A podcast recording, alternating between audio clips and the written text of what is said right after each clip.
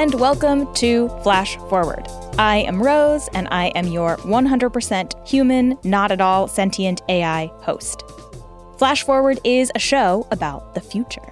Every episode, we take on a specific possible, or sometimes not quite so possible, future scenarios. We always start with a little field trip into the future to check out what's going on. And then we teleport back to today to talk to experts about how that world that we just heard might really go down. Got it? Great. This episode, we are starting in the year 2074.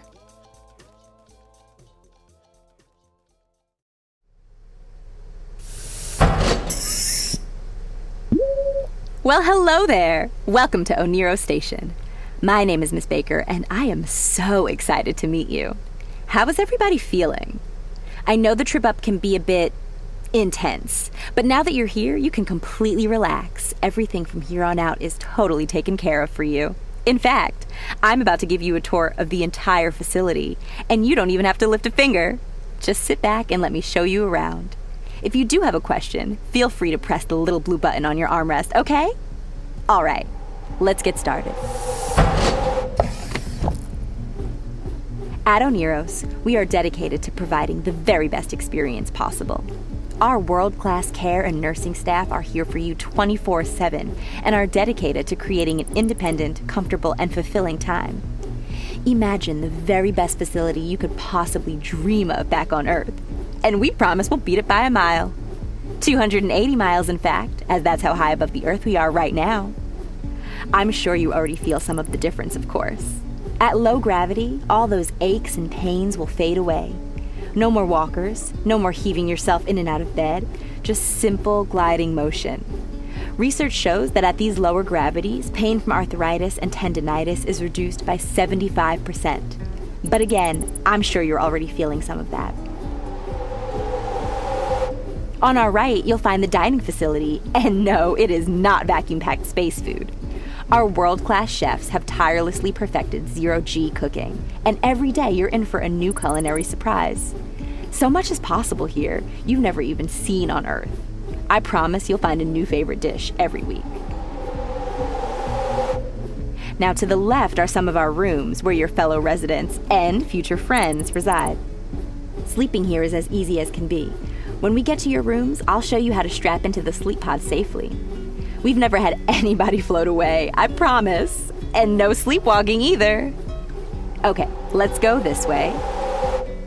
Now, here we have the game room. Oh, zero gravity ping pong is a must, I promise. And here's our movie theater. Oh, a question. Excellent. Yes, how can I help? How are the movies selected? I'm sorry?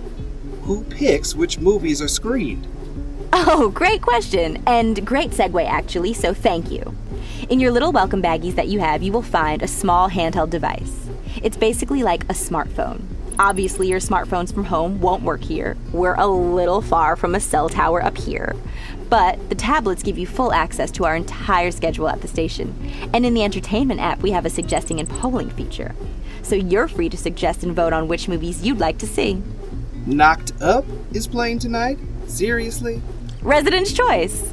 Now, let's head over to the enrichment area, shall we? Oh, another question. Go for it. What happens if we want to leave? Oh, I assure you that won't happen. But if we do, what's the process like? Well, we do have an application protocol, of course. You're not trapped here or anything, but no one has ever asked to go back. Residents love it here. It's really the perfect place to spend your final years. Okay, moving right along. We're at our enrichment area now. This is really one of my favorite parts of the station. When we first opened, one of the biggest questions was what would people do all day? This station is, of course, not as big as many facilities on Earth, and we can't take you to mm, the opera or uh, the zoo. So, how could we possibly keep everybody learning and entertained and enriched? Well, thankfully, our founders were true visionaries, and this is the answer. Behind these doors is a state of the art fabrication facility that you are welcome to participate in. Becoming a member of the team means learning how to build and create everything from devices and tools to human organs for use here and on Earth. There is no place like this, And there's no other facility that can make what we make here. Yes, a question. Are we paid for our work? Oh, it's not work work. It's fun. But we're making things that you sell, right? The station does make a modest income from the output of the fabrication facility, yes. But we don't see any of that. Nobody is obligated to participate in enrichment. It is a fun perk, and many of our residents find it very fulfilling. Yes, I love to be taken advantage of for my own personal gain. What a privilege to create capital for my captors. How will I ever thank you for this opportunity? I came all this way, and all I got was another dead end job. Okay, well, let's move along, shall we? Hey, what's your name? Marco from San Antonio, Texas. Nice to meet you, Marco from San Antonio, Texas. I'm Noah from Little Rock, Arkansas. I'll shake your hand, but I'm still a little queasy from the trip up. All good. My left hand doesn't work anyway. So, your kids talked you into this too? Yep, state of the art, blah, blah, blah. Yeah. I mean, it's kind of cool, I will admit. Good way to get out of having to do Christmas with the family. So true. Coming around the corner here is our observation window, which is really something else. Nobody else has this view, I can guarantee that. In the mornings, you can see parts of the earth light up as everybody's automated lights turn on. It's like a like a tiny earth firefly, but millions of people. Okay, soon you're going to break off and head to your pods. Don't worry, your chairs already know where to go, so you don't need to do a thing.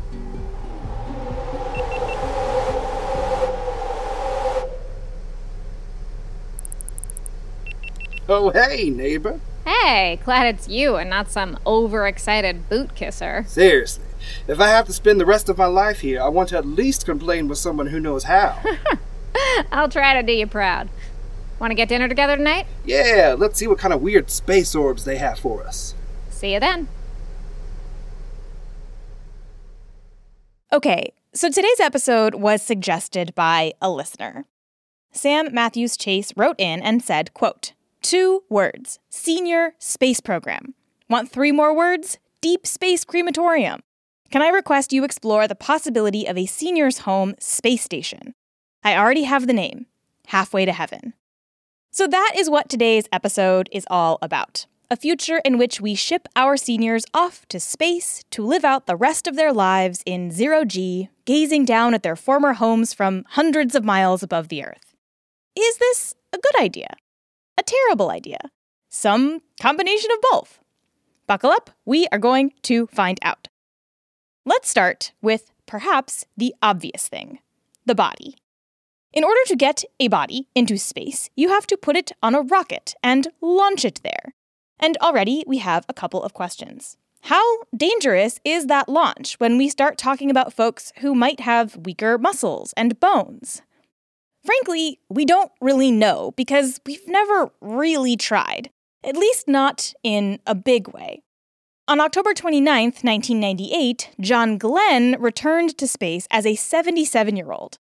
NASA at first was hesitant, but John Glenn obviously has a little bit of sway with his former employers.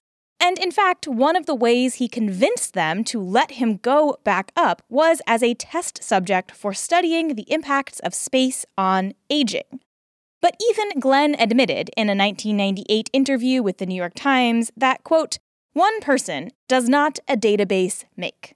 And of course, John Glenn isn't just some like random guy either.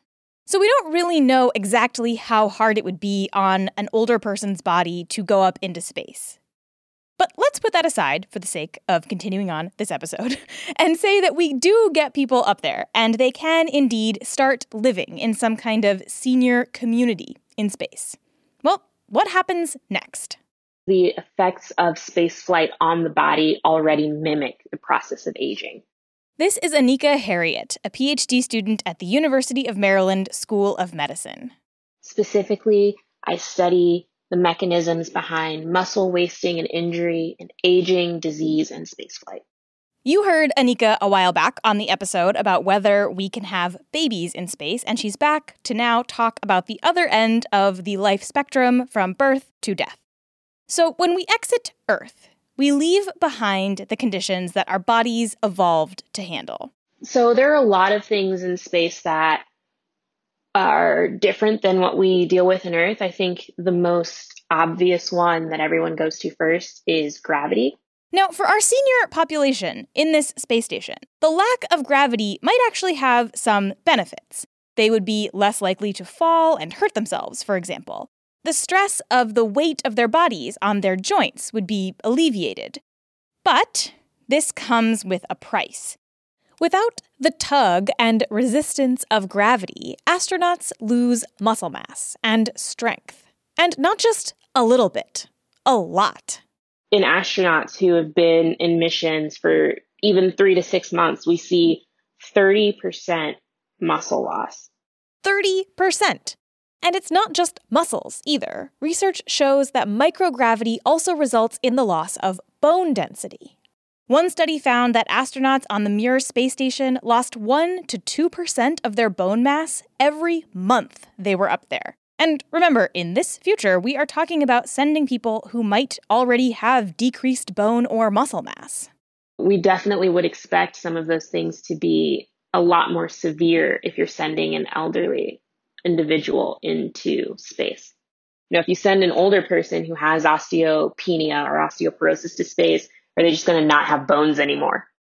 So these are the most obvious impacts, but Anika told me about a few other things that microgravity could impact that I had absolutely no idea about. For example, did you know that astronauts often report changes to their eyesight when they are in space? Since the earliest trips out of our atmosphere, astronauts have complained of vision problems, even verging on blindness. It's still not 100% clear exactly why this happens, but researchers do have a theory. Changes in the cerebral spinal fluid pressure may be responsible for the changes in eyesight that astronauts experience. And this is now an issue that they're thinking about how they can navigate as we're trying to send people to Mars. So, would you be completely blind by the time that you get to Mars? If that's the case, maybe we should just train blind folks to go in the first place. And in fact, disabled people have actually been a part of the space program since the beginning. You just probably didn't hear about them. In the 1960s, a team of 11 deaf men were recruited to help test out the feasibility of human spaceflight. Most of them had lost their hearing due to spinal meningitis, which had damaged their inner ears. Along with making them deaf, it also made them basically impervious to motion sickness, which is a superpower that came in handy when testing out the limits of the body for space. For 10 years, NASA put these 11 men, now known as the Gallaudet 11, through a ton of tests. My favorite one to talk about is the time they sent some of them out on a boat off the coast of Nova Scotia in the midst of really rough seas. As the ship tossed and turned, the men played cards. Totally fine, not seasick at all. But the experimenters actually had to cancel the test early because they were all so sick they could not carry on. These men helped NASA test the limits of the body and paved the way for Scott Carpenter, John Glenn, Alan Shepard, and Buzz Aldrin. But none of the Gallaudet 11 were ever allowed to become astronauts because they were deaf. They didn't have the right stuff.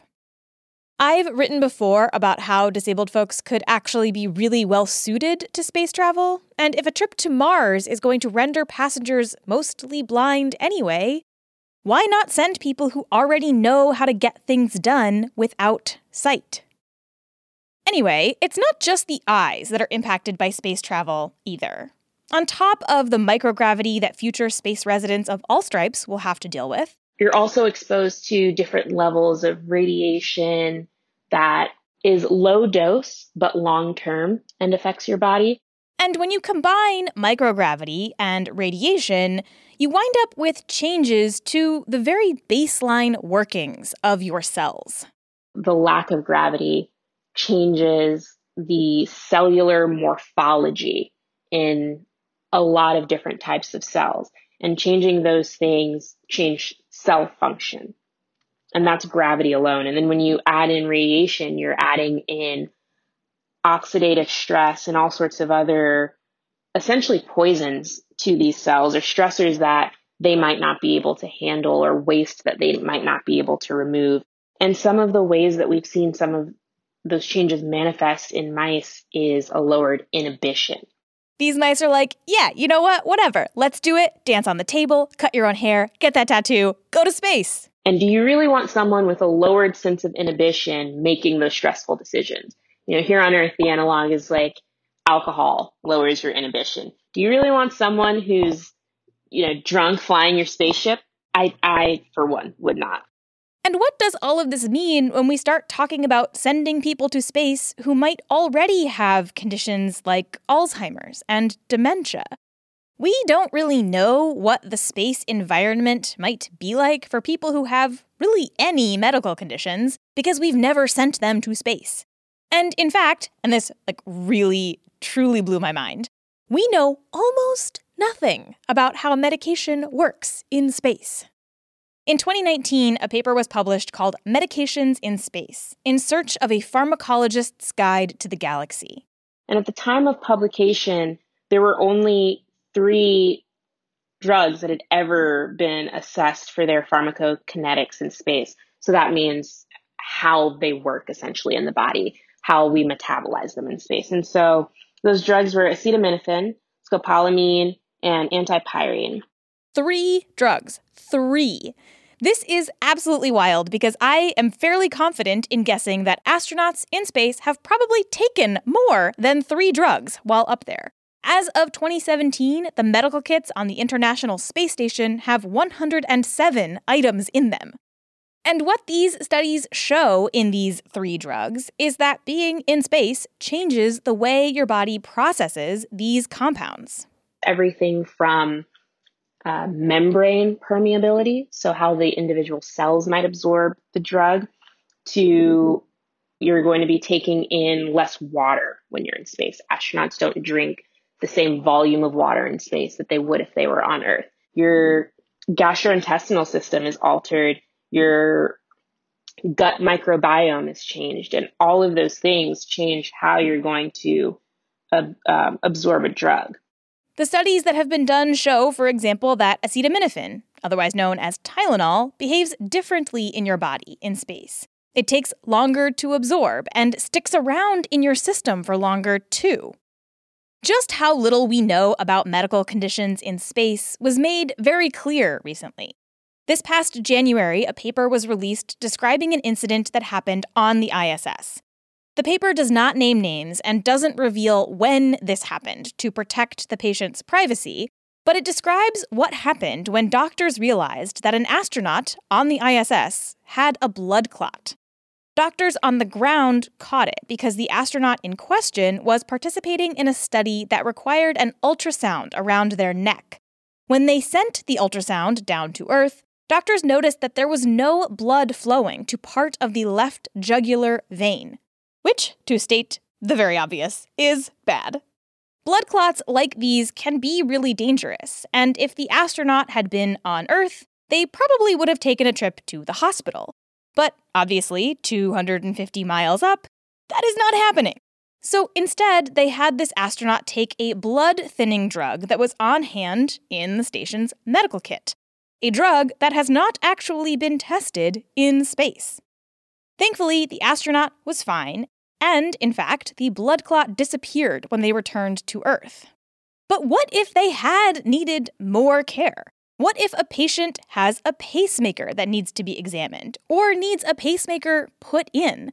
Surgery in space is incredibly tricky for all sorts of reasons, including the fact that blood can just float off into the air while you are working. Last episode, we talked about wound healing, and there's actually some really amazing research happening on how to heal wounds in space, which we don't have time to get into right now, but you can hear more about on this week's bonus podcast. To find out how to get that, go to flashforwardpod.com slash support.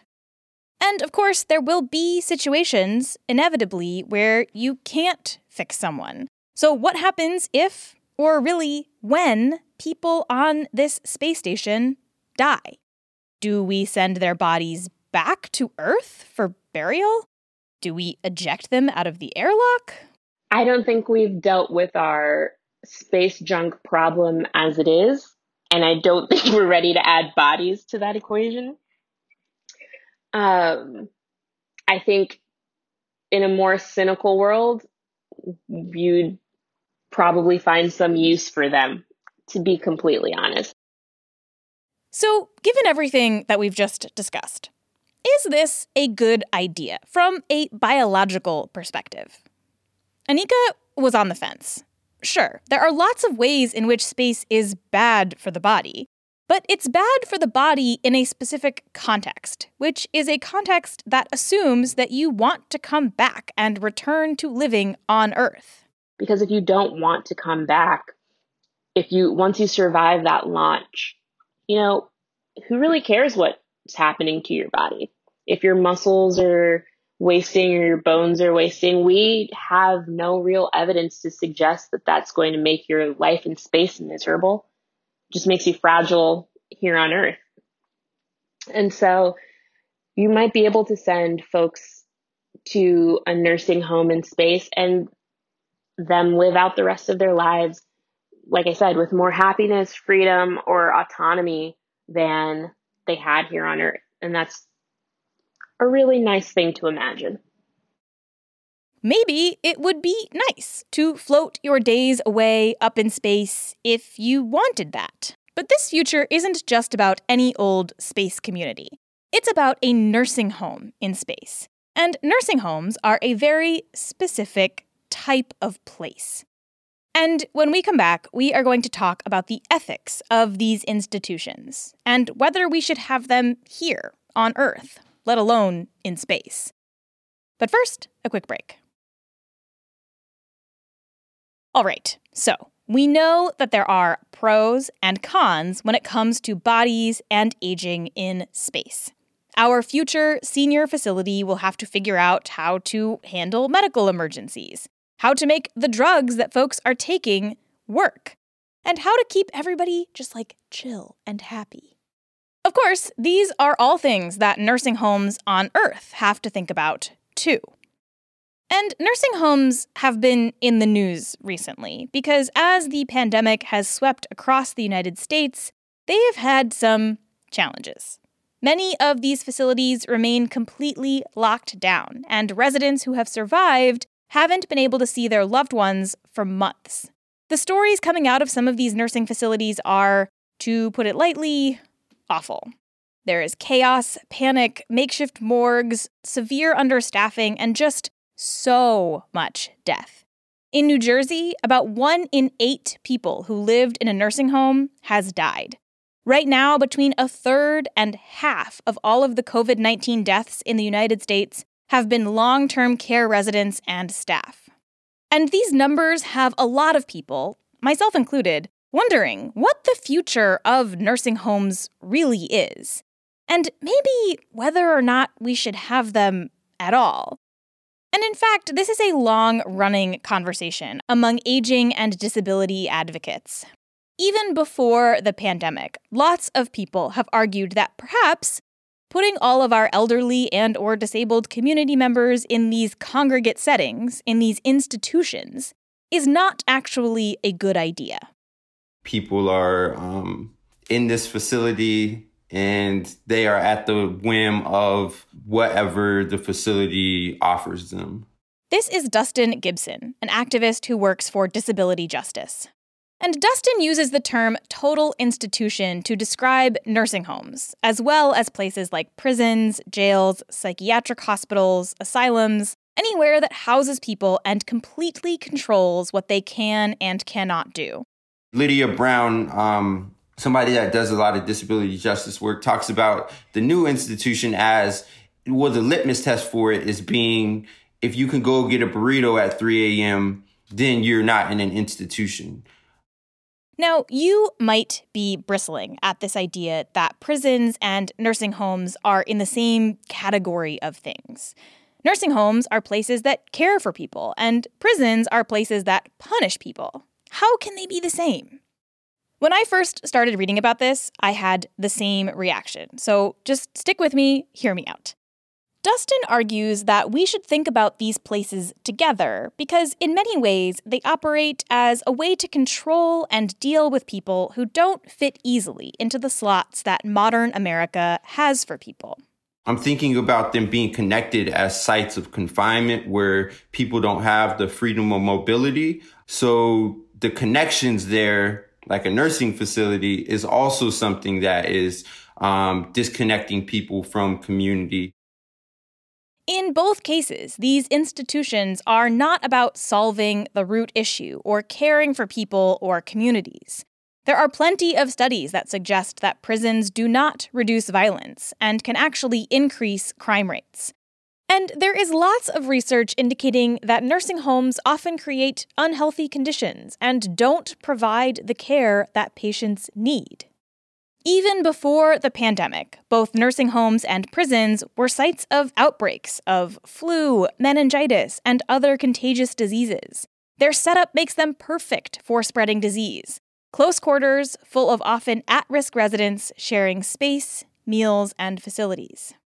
What both nursing homes and prisons do is disappear the problem, air quotes there, and outsource it, often to private companies, so that the average person doesn't have to see or deal with these people. Society has deemed this person to be someone that is um, at risk for committing harm, or they've committed harm to someone, or they are incapable of being able to provide for themselves, um, or they are incapable of being able to care for themselves. So all of those are reasons in which, you know, we outsource to these total institutions without providing the support within community to do so, even though overwhelmingly we all would want to be in community. Another similarity between prisons and nursing homes is that most people do not want to be in them. When surveyed, most Americans say they would prefer to age in their homes. And research, again, shows that people have much better health outcomes when they are cared for and given support they need while staying in their communities. And in fact, that often winds up being cheaper than the cost of nursing homes. So, what exactly are we doing here? If most people don't want to live in nursing homes, why are millions of Americans living and dying in them? Like, what is going on here? The answer is drumroll please, capitalism. But, like, seriously, that is the answer. Nursing homes are a relatively recent phenomenon. They didn't really exist, not the way they do today, until the 1950s, when Congress passed amendments to something called the Hill Burton Act, which allowed for public money to be used to build these mostly privately owned homes. Between 1960 and 1974, America's expenditure on nursing homes grew by 1,400%. Today, nursing homes are big business.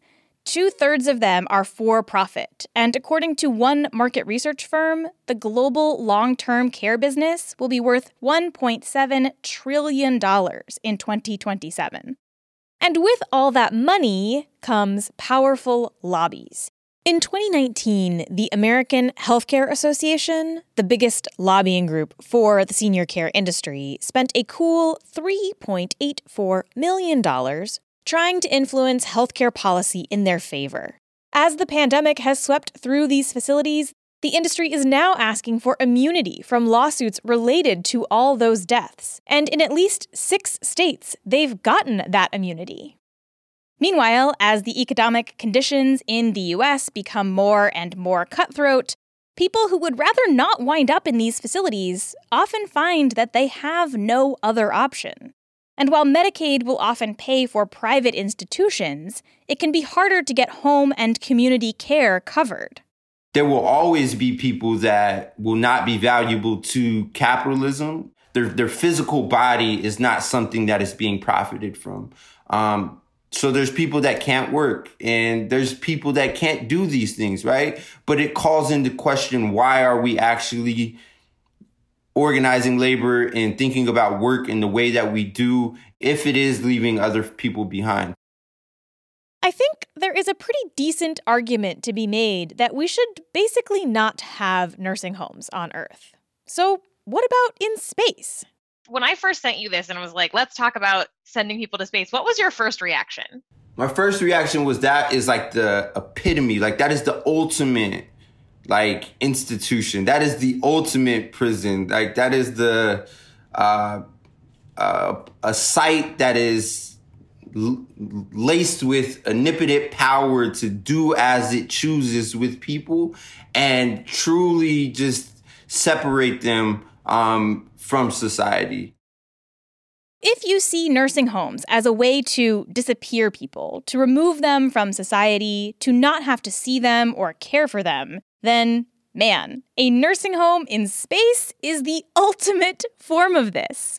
Dustin also pointed out that on Earth, one of the biggest ways we've been able to make progress and hold institutions accountable is because folks on the inside have been able to communicate with activists about what is going on.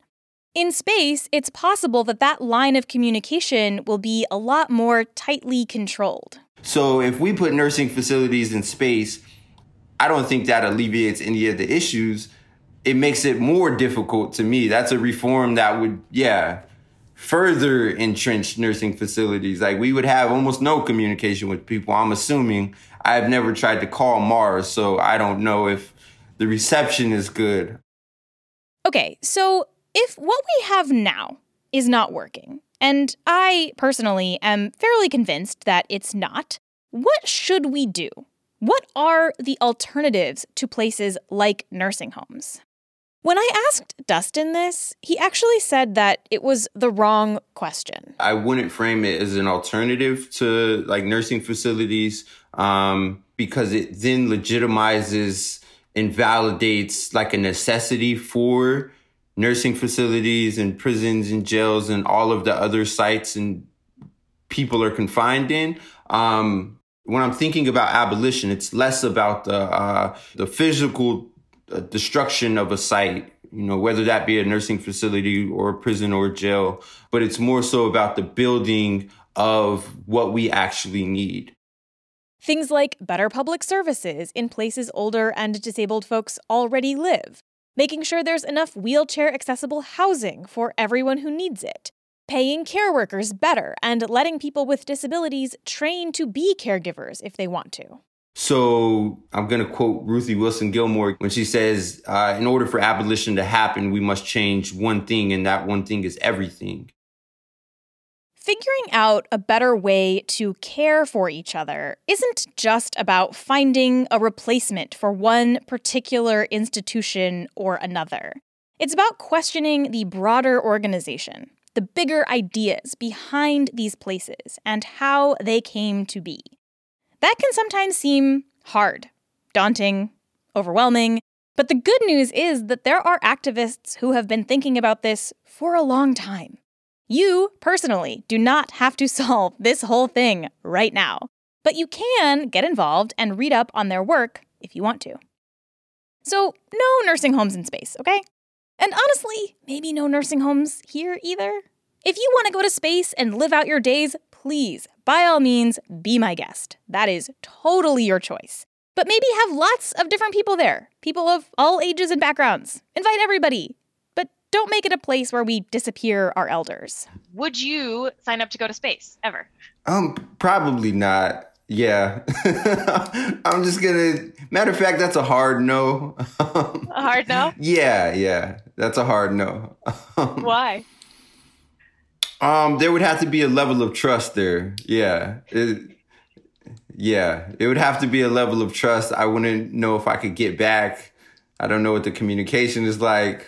There are things that I really enjoy, like hush puppies and um yeah, I don't know if we would have all of those things in space and people um, in books. So yeah, that's that's a hard no for me. In the sketch you heard at the top, there was an extra element to our nursing home work. The residents there could choose to make stuff if they wanted which has been a practice that is common in prisons. In some places in the US, prisoners literally get paid zero cents per hour. And in a pandemic, like we see prisoners uh, producing hand sanitizer that they're not actually able to use. And we're also now seeing again in Northern California prisoners being um, commissioned to fight fires. In most states, it's legal to pay disabled folks below minimum wage. And some companies take advantage of that to leverage a workforce that is not being paid fairly under the guise of enrichment opportunities. Uh, a nursing facility in space is also going to be operating under a system of capitalism. Um, and if there is a way for profit to be made, then that will be an objective that will be attempted to be reached. And when we come back, we are going to talk about what exactly we can make in space and why we would want to do that. But first, a quick word from our sponsors. Okay, so let's take this scenario all the way, shall we? We have a nursing facility in space, and the residents are offered the opportunity to participate in some light manufacturing. First question What would they be making? Crew tools. So that's tools that astronauts would use inside a space habitat or on spacewalks um, biomedical devices. A lot of those are plastic and single use. Uh, food utensils is another one that we think we would we would have a good a good value proposition for, and even um, some some spacesuit components. This is Dr. Tracie Prater, an aerospace engineer at NASA who focuses on in flight manufacturing. So, my real interest in this field, I think, came from thinking about crew safety. Um, so I can't imagine that on a long duration mission, when you're really far from Earth, you would never need to repair or make something, right? So, Mark Watney, you've seen The Martian, he's very scrappy and resilient, but he really might want a manufacturing capability. And, and think of Star Trek, right? Scotty's always busy. There's never an episode of Star, of Star Trek where Scotty says, Yeah, I'm just, you know, I'm just going to go relax back here. Right now, you have to bring everything you think you might possibly need with you into space. So it is very much like a camping trip, right? Imagine you were going on a camping trip for a year and your approach was to send everything you might ever need in advance, right? So that's a lot of stuff. And there's no such thing right now as really packing light um, for space. But if we want to have people living for a long time in space, on long duration missions, having a way to make things is going to be really important wrenches, hoses, buttons, valves, even things like plates and cups. It would be really nice if you could just make replacements if you happened to break or lose something. But making stuff in space is not like making stuff on Earth. Just like we talked about earlier with the body, there are all kinds of weird things that impact how materials behave in space. So there are some manufacturing processes here on Earth that involve melting of metal, uh, and so those are going to be influenced by operation in in reduced gravity because there's no natural convection. So heat transfer, how the material cools and solidifies, and the quality of that material will be different um, than it is on Earth. So for some processes that might lead to materials that are um, perhaps lower quality than, than Earth processed materials. Convection is the transfer of heat through the movement of molecules. So, picture a lava lamp. There's that like blobby stuff inside of it, right? Well, as the blob gets closer to the light bulb at the bottom, the bulb heats up the blob, which causes the blob to rise. As it gets further away from the heat, the blob cools and sinks back down. That is convection. Side note I did have to look up what the blob in lava lamps are actually made of, and it turns out it's a type of wax. So, fun fact for you. But crucially, this convection process, this lava lamp blob rising and falling, it only works if gravity is pulling the blob back down. In space, no gravity, no convection, no lava lamps. Which not only means that space will be forever deprived of this groovy novelty item, but also that any process that requires that convection won't really work the same way. And it's not just convection they have to worry about either. The other um, thing we have to contend with is just power and size. Um, so, a manufacturing system, if we're testing it on space station, it will draw power from the space station. Uh, so we're limited to 2,000 watts of peak power draw um, for any system that would that would fly and be tested on space station. They also have to figure out how to make the machines that make the stuff smaller. If you've ever seen an episode of the show How It's Made, you know that sometimes the machines that make the stuff can be the size of a huge room. But in space, you don't have that kind of square footage. And then there are also safety considerations if you're going to be testing these processes in an environment where there are crew. So there are some manufacturing processes that use lasers, that have rotating tools, that remove material from a part. Uh, some processes start with materials that are in powder form. So that's obviously uh, something that would be very difficult to manage in microgravity. What all this means is that your methods for manufacturing in space are going to have to be different than what you're doing on Earth, which in and of itself presents a new challenge testing. So, how do you know, right, if you're making a part, how do you know it's good? You don't have access to the equipment and the, the skill sets that you would have on Earth to do your testing and verification. With all these challenges in mind, most space manufacturing has homed in on one specific method 3D printing. Uh, so I think 3D printing is a really revolutionary uh, technology. Uh, so it it enables you to make a part layer by layer from a digital part file, and that's different from what we call conventional manufacturing processes, which are subtractive. So with a subtractive manufacturing process, you're removing material the way a sculptor might make a sculpture. In case you've never seen a 3D printer in action, you can think of it like a fancy glue gun, basically, extruding a line of material out of a nozzle along a path. That material then hardens into the shape that you're drawing. This is great for space because it means that you can make a part to pretty exact custom measurements as long as you have the right file. It's also pretty automated. One of the challenges of space is that your crew is going to have a lot of other stuff to be doing, and you don't really want to take up their time having to babysit some machine.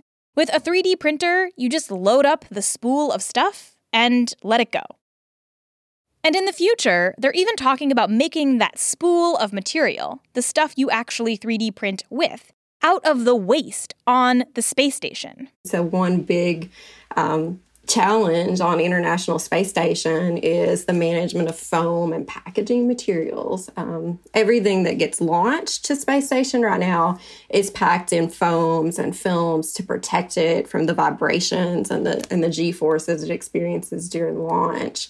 And once those supplies are unpacked on the space station, those packaging materials, the foams and the films, they have to be stored on space station. It's basically like if you moved across the country, unpacked all of your boxes, and then had to live with all the packing material in your house for months at a time. You can't live like that.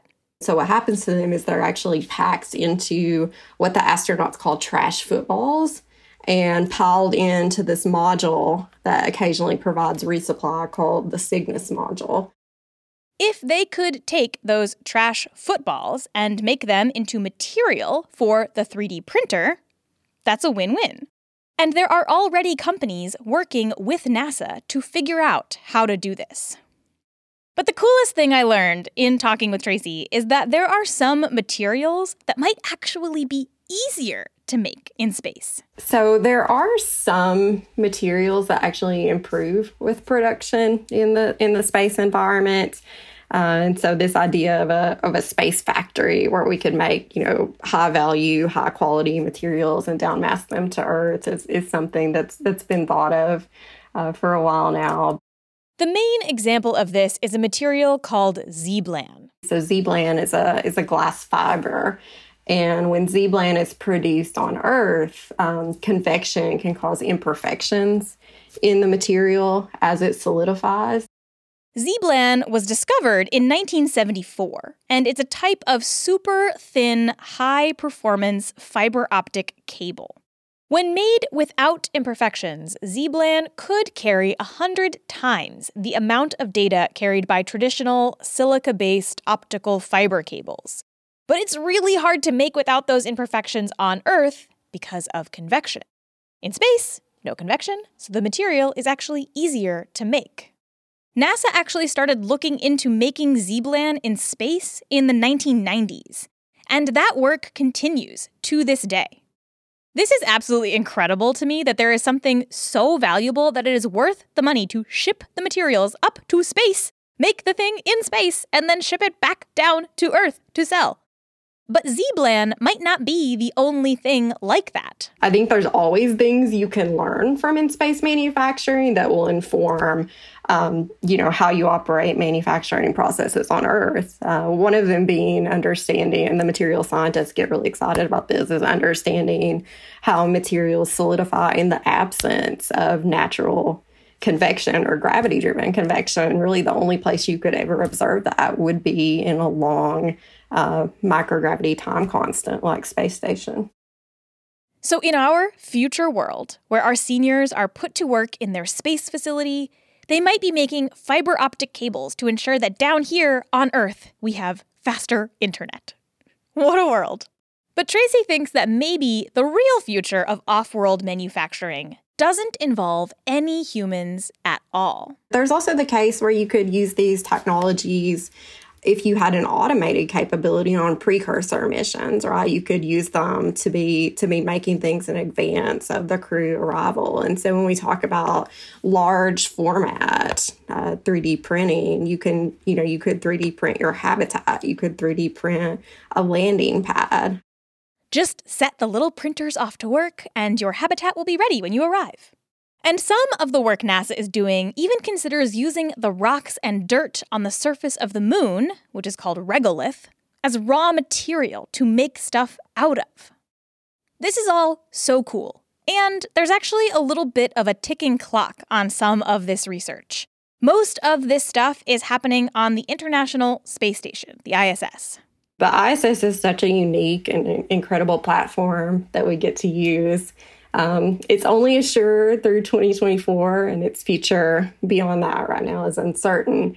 Um, to borrow from Hamilton, that's why we work like we're like we're running out of time. Is we only have this platform, right, and then you're on to the next thing, and so you have to prove those technologies before you before you move out for them to to be part of of those uh, of those of that future.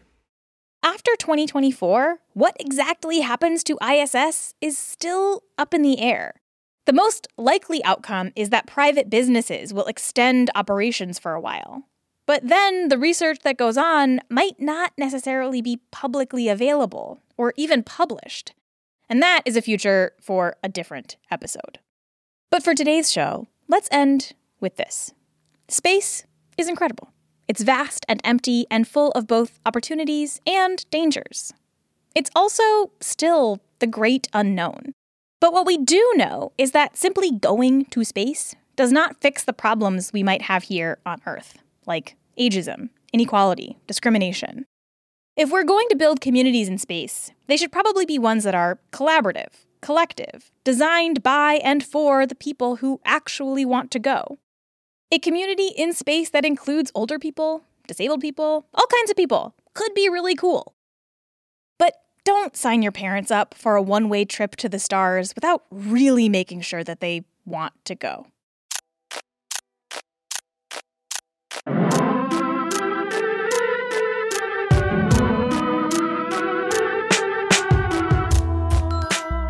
Flash Forward is hosted by me, Rose Eveleth, and produced by Julia Llinas Goodman. The intro music is by Asura, and the outro music is by Hussalonia. The episode art is by Matt Lubchansky. The voices from our future space station were played by Tamara Krinsky, Brett Tubbs, and Emma Bracey. You can find out more about all of them in the show notes. Please do check out their work, they're all really awesome. If you want to suggest a future we should take on, send a note on Twitter, Facebook, or the best way by email at info at flashforwardpod.com. We love hearing your ideas. And if you think you've spotted one of the little references that I've hidden in this episode, you can email us there too. If you're right, I will send you something cool. That's info at flashforwardpod.com. If you want to discuss this episode, or some other episode, or just the future in general, you can join the Flash Forward Facebook group. Just search Flash Forward Podcast on Facebook and ask to join. You will be asked to answer one, one question. And if you do not answer that question, I will not let you into the group. So just answer it. You could really say almost anything. It's a very easy question, but you do have to answer it. And if you want to support the show, there are a couple of ways that you can do that as well. Head to flashforwardpod.com slash support for more about all of the ways that you can give and all of the things that you get if you do decide to give. Also very cool, pins and buttons and a book club and bonus podcasts and all sorts of great stuff. More about all of that at flashforwardpod.com slash support. If financial giving is not in the cards for you right now, that's fine. I totally get it. You can still help the show. You can head to Apple Podcasts and leave a nice review, or just tell a friend about the show. Be like, hey, do you like podcasts? If not, here's how you could get into podcasts and maybe why you would want to get into podcasts. And if so, you can be like, hey, there's this great show called Flash Forward. You should listen to it. And then you can listen to it together and discuss. Uh, that really does help. I know that um, it might seem like nothing to just like tell one person about the show, but that is how most people find podcasts is hearing about them from their friends. So tell your friends. Okay, that's all for this future. Come back next time and we'll travel to a new one.